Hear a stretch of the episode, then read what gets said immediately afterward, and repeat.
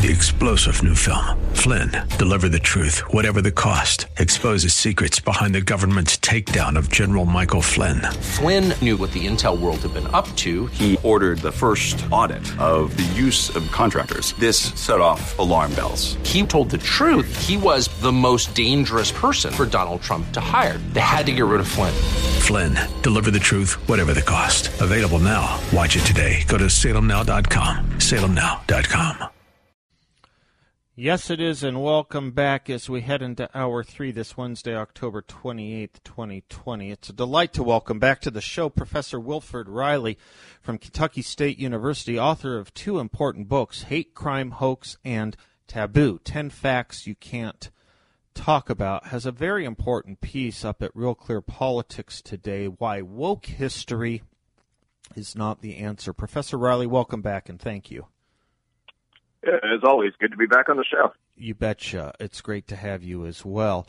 I want to start, if I may, with the end of your piece, where you write, the goal of a scholar or a teacher should be neither to present a blemish-free false vision of a subject nor a virtually all warts critical presentation.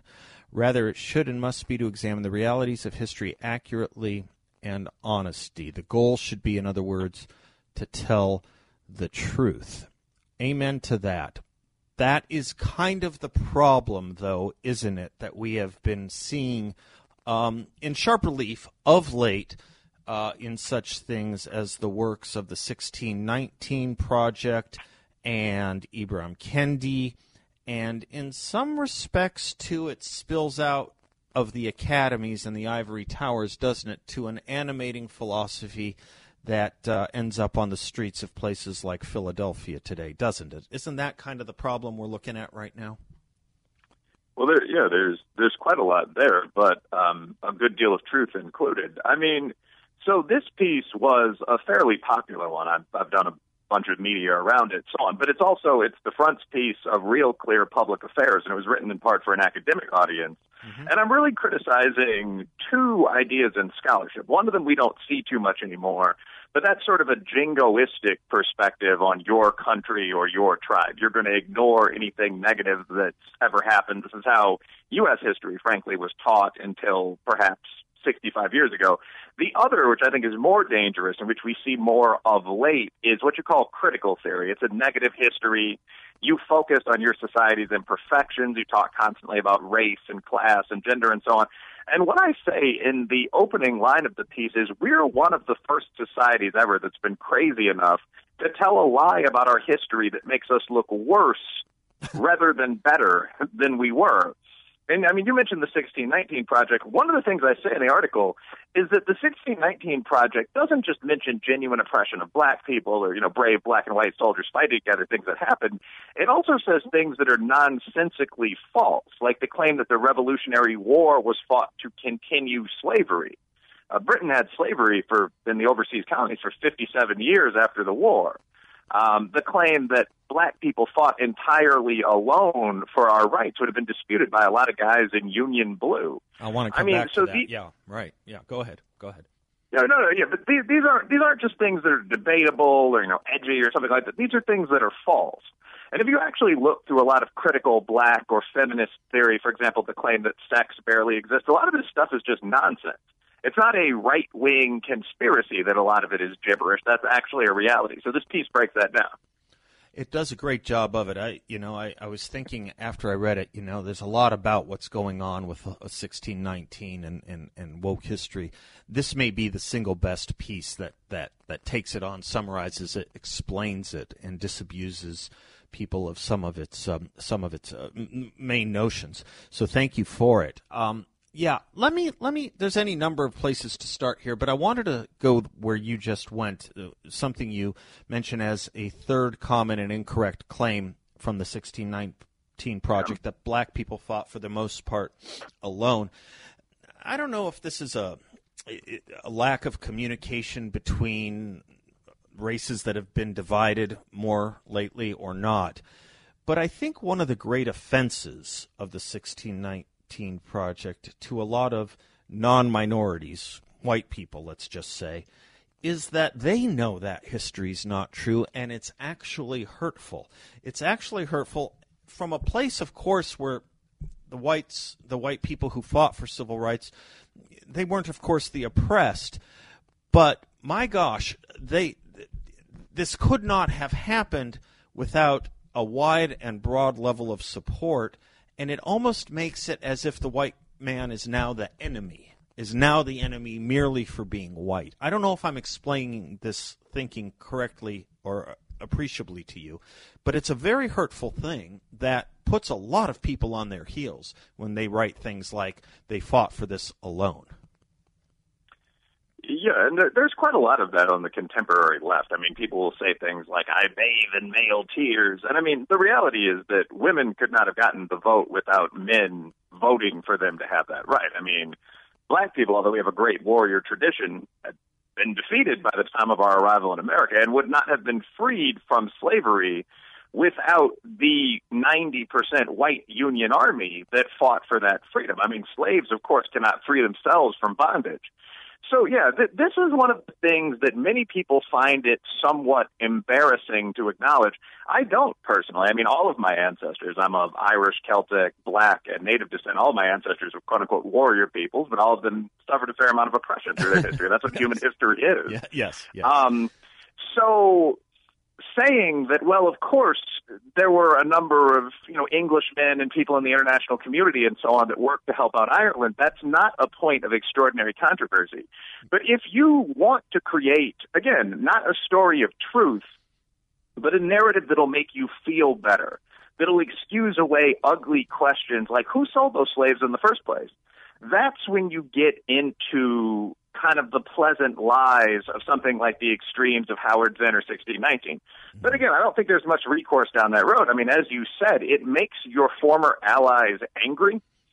If you are Caucasian and you were so anti-racist that you would have been willing to march through Selma or fight the Union Army, and you're being told that you're no different from, you know, Wallace standing in the courthouse door, one of your reactions might be, well, this is ungrateful nonsense. I'm not going to tolerate this at all. I think more importantly, an issue is that people just aren't learning reality.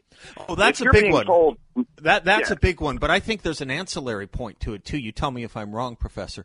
I think the ancillary uh-huh. point is, is, is that it is used as a tool. This argument of theirs is used as a tool to establish that we are a systematically racist society. In other words, that is to say, white equals racist, and one of the arguments to prove that is that we had to do this all on our own. Yeah, that's, a, that's an interesting point, actually. I'd say that to some large extent that's accurate.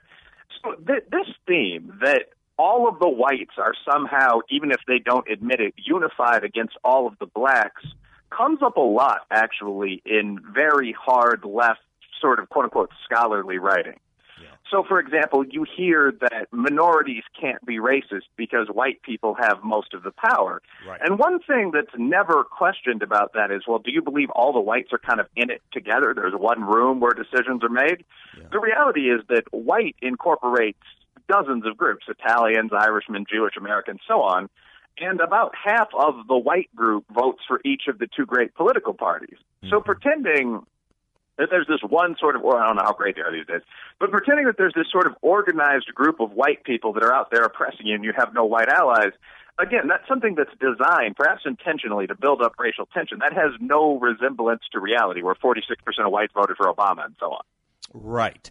And it's equally true, and I think we err uh, on this on this as well, uh, it's equally true, the diversity in the white population. There's a tremendous diversity in the uh, black or African-American community in America, too, especially when you look at immigrants uh, from Africa, different regions of Africa, different places in Africa.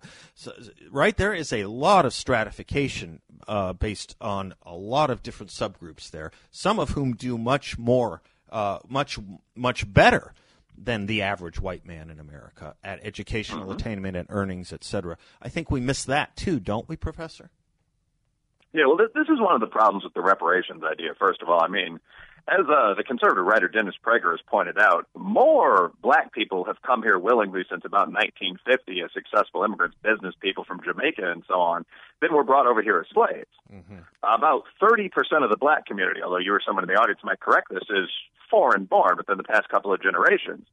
So are you saying when you talk about reparations that a guy whose ancestors were farmers in Sicily one hundred years ago should be giving money to someone whose ancestors were farmers in Nigeria one hundred years ago? America's a nation of immigrants, so that's a very complex question. But yeah, this is this is again something that the people who argue that, for example, just gaps in income indicate racism never right. consider. If that were true, the system would have to be set up for the benefit of Asians and West Africans. The richest people in the country are Nigerian, Korean, Japanese yeah, immigrants, to such to such a point that some people oppose further immigration. So that's that's something you have to deal with. Can you can you stay one more segment? Because if you have sure. time, I'd love to keep you. I have to take a commercial break. If you can't, I understand. But if you can, I would love to have you. No, that's absolutely fine. I don't have a meeting until about ten our time. So, yeah, glad to talk. Perfect. We're talking with Professor Wilfred Reilly. Two important books of his, Hate Crime Hoax and also Taboo, ten Facts You Can't Talk About. Professor Wilfred Reilly from Kentucky State. I want to talk about, yes, what's gone on in the Ivy uh, in the ivory towers, but now how it moves into the streets and policing as well with him. We'll be right back.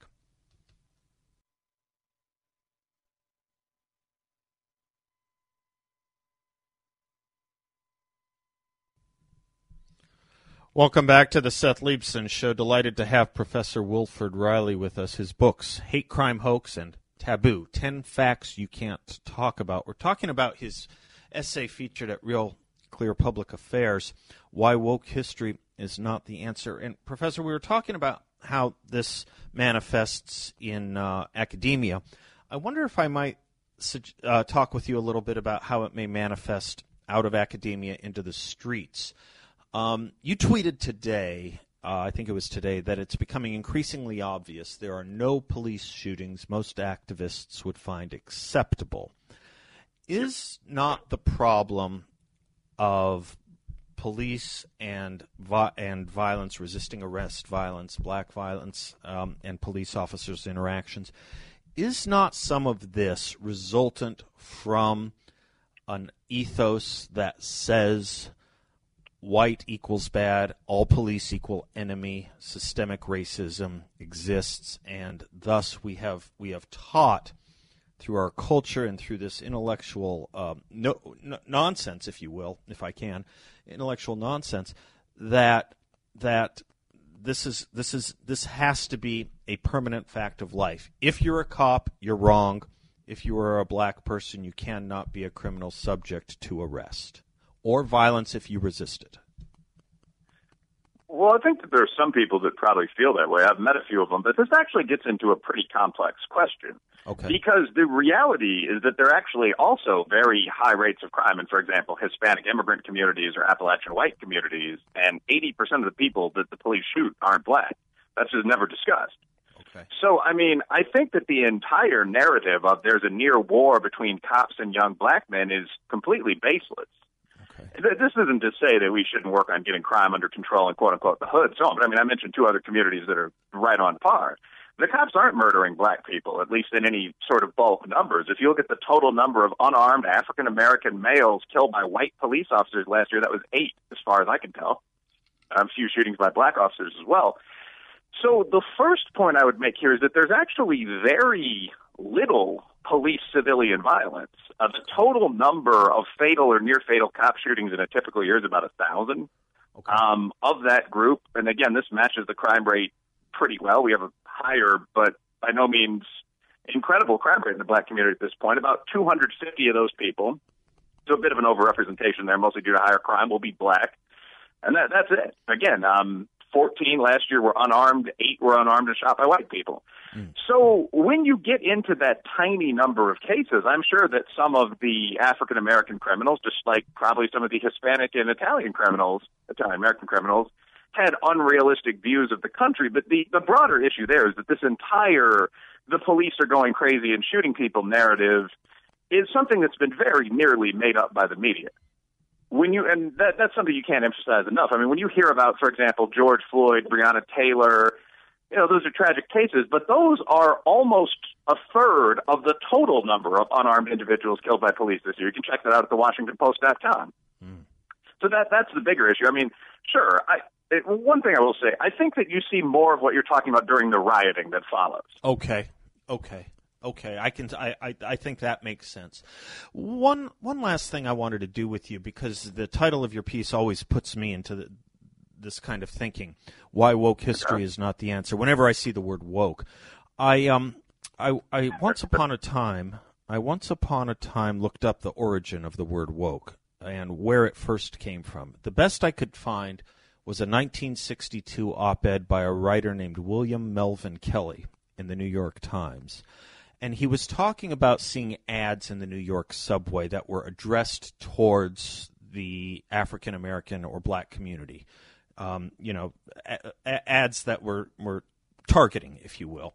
Uh-huh. And he wrote this in that nineteen sixty-two piece. He wrote, "The black man wants to be completely accepted in American life. He dreams of living in a good neighborhood, driving a nice car, sending his children to a good school, making a decent living, and realizes that anything which sets him apart will keep him apart." In other words, this black writer, Will, Will, William Kelly, was talking about how it was not, to him, a good idea to make the black community separate from the rest of the community.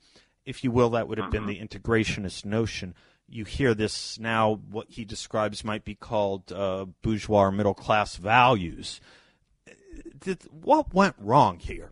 Because a lot of us were on board with that. And if we say that today, my gosh, you become Amy Wax, right? You you, you get targeted to be fired. Well, Amy Wax is still a tenured professor and one of my favorite writers. So, again, as with as with the, you know, a third of police are minorities, most police are very well trained, and there's no war between police and black guys, I do think it's important to distinguish between the nonsense that we both see on Twitter, the crazy okay. left-wing elite, and most of society.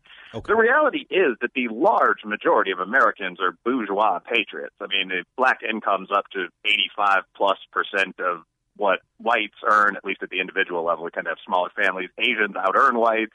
Jewish Americans the same. This isn't to criticize whites, blacks, Asians, or Jews. It's to note that most people, when that guy says, I want to live in a nice house and drive a nice car, I mean, I do live in a nice house and drive a nice car. I don't feel like guilt about that. Right. So the, that, the majority of people that you meet on a basketball court or golf course or whatever, black, white, Chinese American, or normal guys, why have we developed this nut house revolutionary left in the U S A? My personal theory is that we built up such strong institutions in the nineteen sixties to, quote-unquote, fight for freedom that they never went away. Uh-huh. Um, the, in other words, you, the war was won, and they're still fighting it?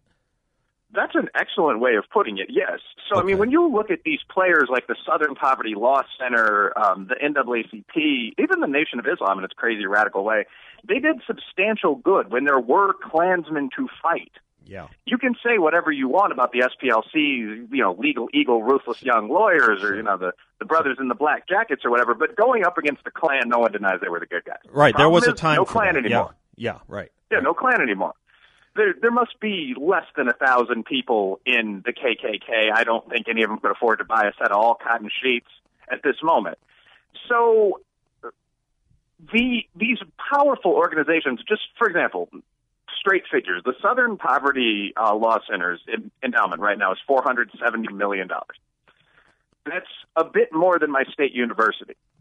So if all of these groups, and this doesn't even get into just straight-up grifters, I mean, which run the gamut from some of the people that have been setting up the GoFundMes and so on associated with recent B L M cases up to, I would argue, the Lincoln Project. Mm-hmm. But if you have this massive organization of people drawing in this massive amount of money, rounding up these angry young warriors in the service of this cause, they're not going to say ever that the cause has ended. Yeah. Yeah. It reminds me of a story. Midge Dechter, the writer, had an organization, Committee for the Free World, and she closed it in nineteen eighty-nine, and someone asked her, why are you shutting down that organization? She said, we, we won. won. Nothing to fight anymore. She might have been premature, exactly. But that's what we're talking. Wilfred Reilly, you are a treasure. I appreciate your time. I appreciate your scholarship so much. Thanks for being with us. Well, thanks for having me out. Have a great day. You bet, Professor. We'll be in touch. six oh two, five oh eight, oh nine six oh. We'll be right back.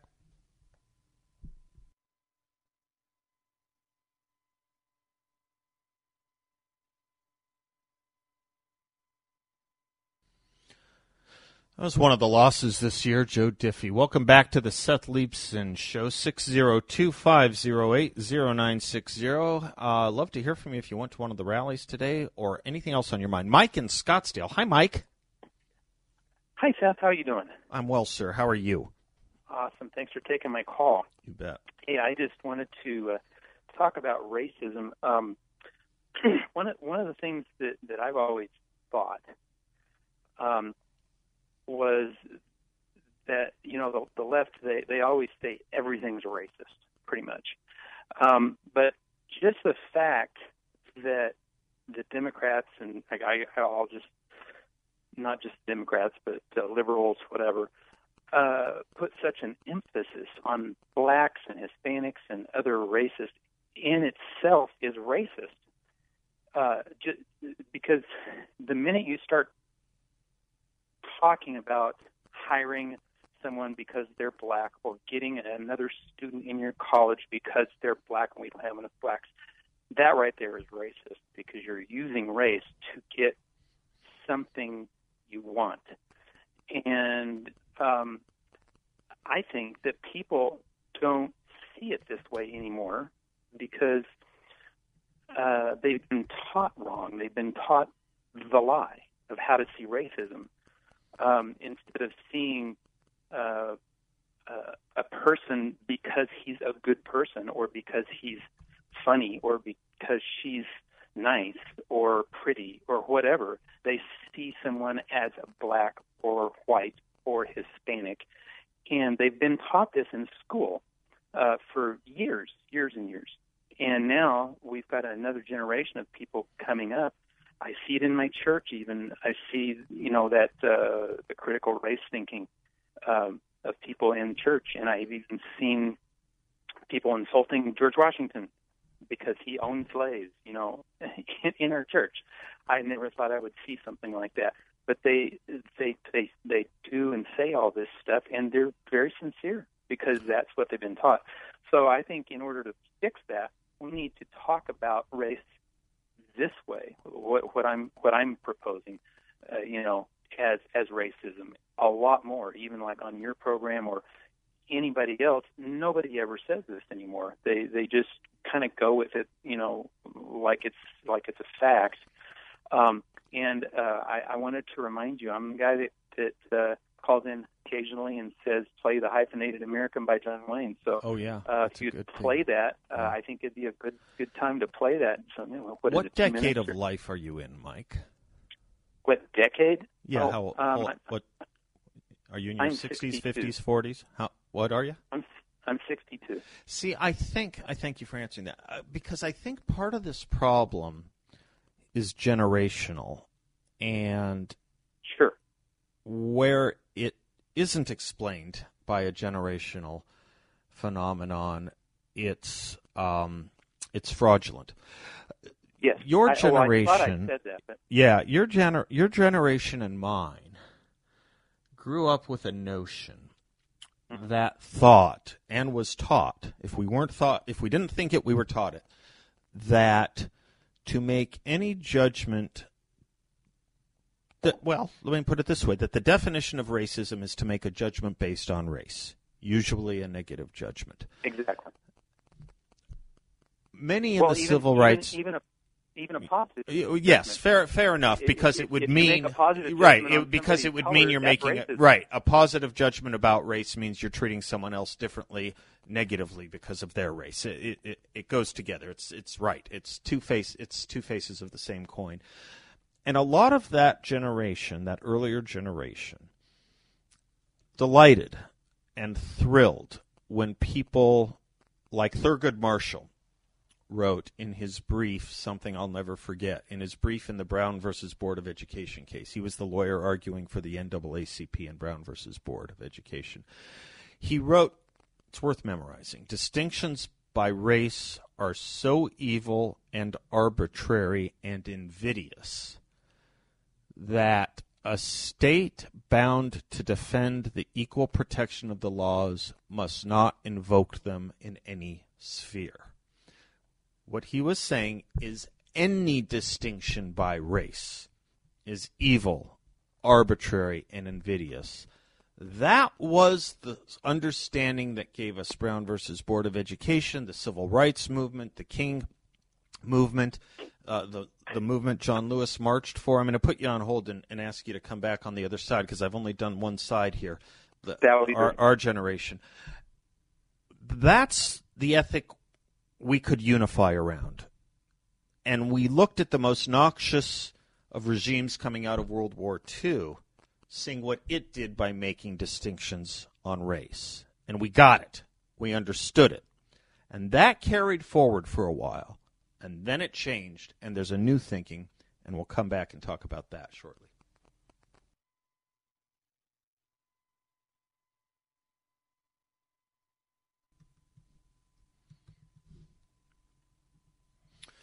Welcome back. If you're uh, in the midst of selling your home and it's not going well, or if you're contemplating selling your home, I want you to call James Wexler of J M G Real Estate. He is the agent that sells more homes over five hundred thousand dollars than any other agent in Phoenix and Scottsdale.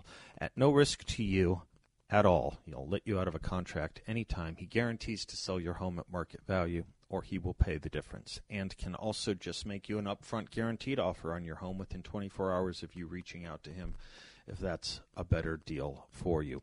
Call James Wexler at four eight zero, three eight six, zero seven one one or visit him online at james wexler dot com. That's James Wexler, W E X L E R dot com. Do we still have Mike online here, Bill? I'm Mike, still here. Thanks.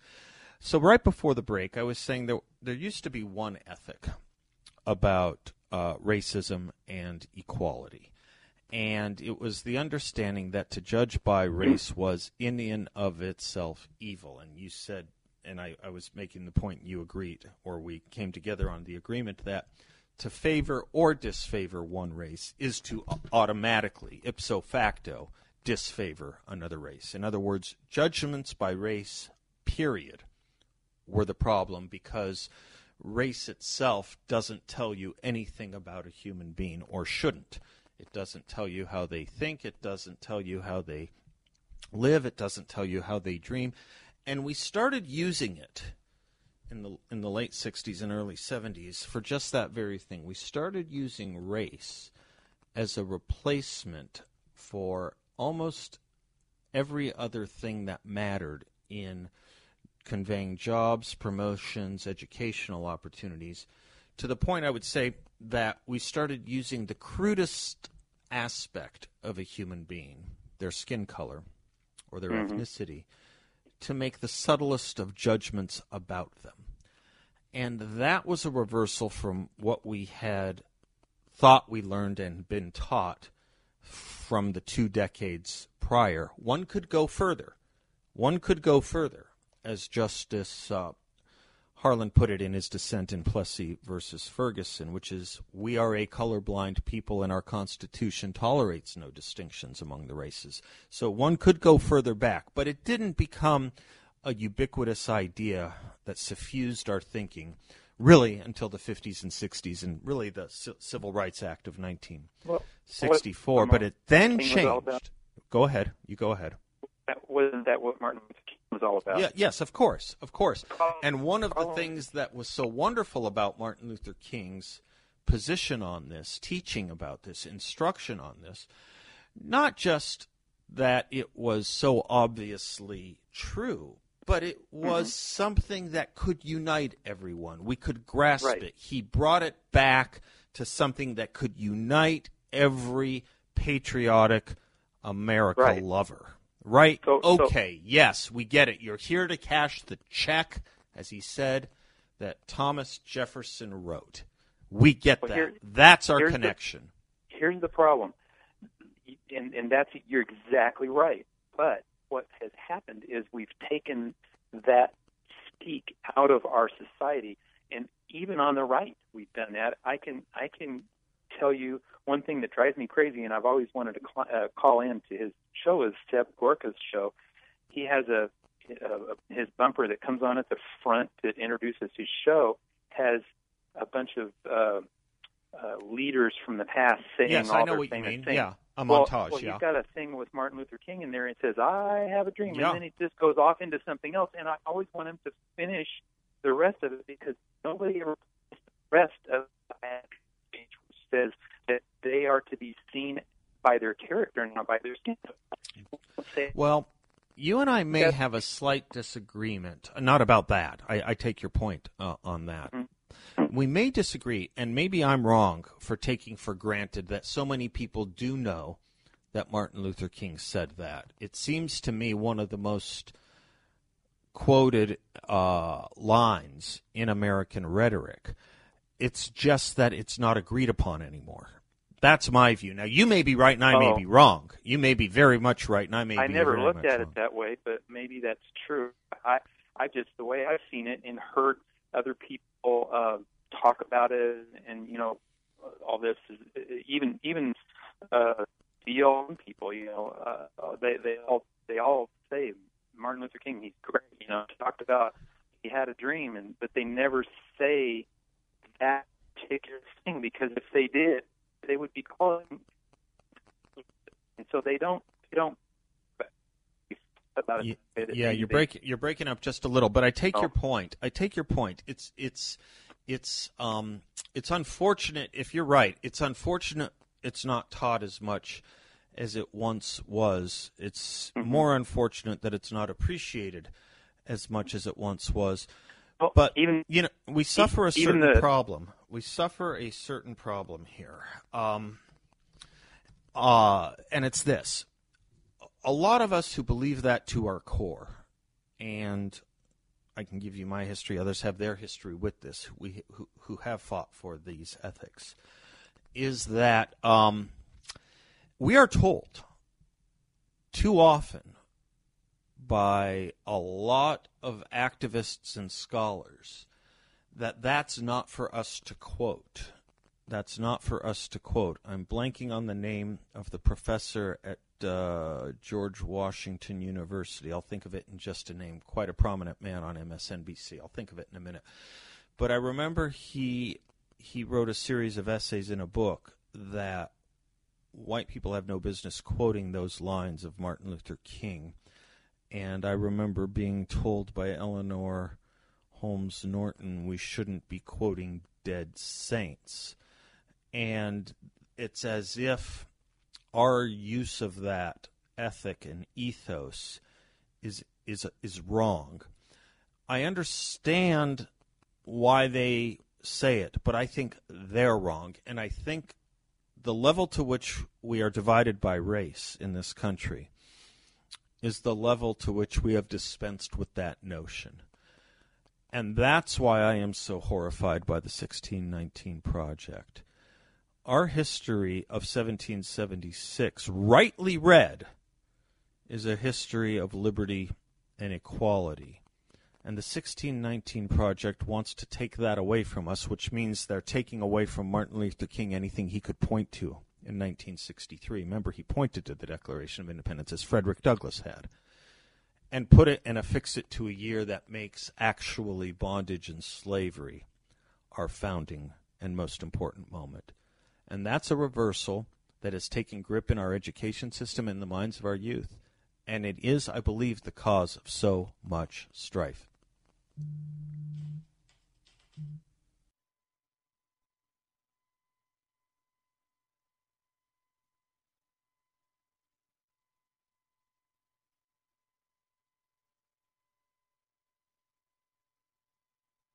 For uh, spending some of your afternoon with us, I often like to close with a quote from your, but the quote I want to close from is from something I didn't get to raise with my guest in the second hour, Candace Mercer, the woman who wrote in Medium Why I Voted for Trump, a coming out story, a woman who was a committed leftist her entire life until this year. And she wrote this: "My own lying eyes see Molotov cocktails thrown on a nightly basis. I see people assaulted and threatened. I see people forced to pledge allegiance to a Marxist organization. I see defensive looting and property crime, callous when it is someone's business, which they have poured blood, sweat, and tears into. I see cars being surrounded by historical mobs, sleeping working people deliberately awakened with childish sing-song chants. I see coercion. I see Antifa baiting police to use tear gas in residential neighborhoods, using residents, including children and the elderly, as human shields. I see activists engaging in a high-level dehumanization of law enforcement in an effort to neutralize the cognitive dissonance of maiming another human with fireworks, baseball bats, ball bearings, and high-powered lasers. I see people dying and people facing long prison terms for their murder, lives shattered in an instant by uncontrolled and pointless rage. Yes, we didn't used to see that. We didn't used to defend it, and we didn't have a political party that tried to excuse it or merely tell us it doesn't exist. And as we go into this election next week, I think that helps explain and show and reveal the stakes more than anything else. And is going to produce a lot more Candy Mercers than we know. She had the courage to write. And right she did, and courageous she is. But I, I think, I think, that for every Candy Mercer who's public, there's about five hundred who aren't. And they're going to show us who they are on November third. Until tomorrow, I'm Seth Leibson. God bless, and class dismissed.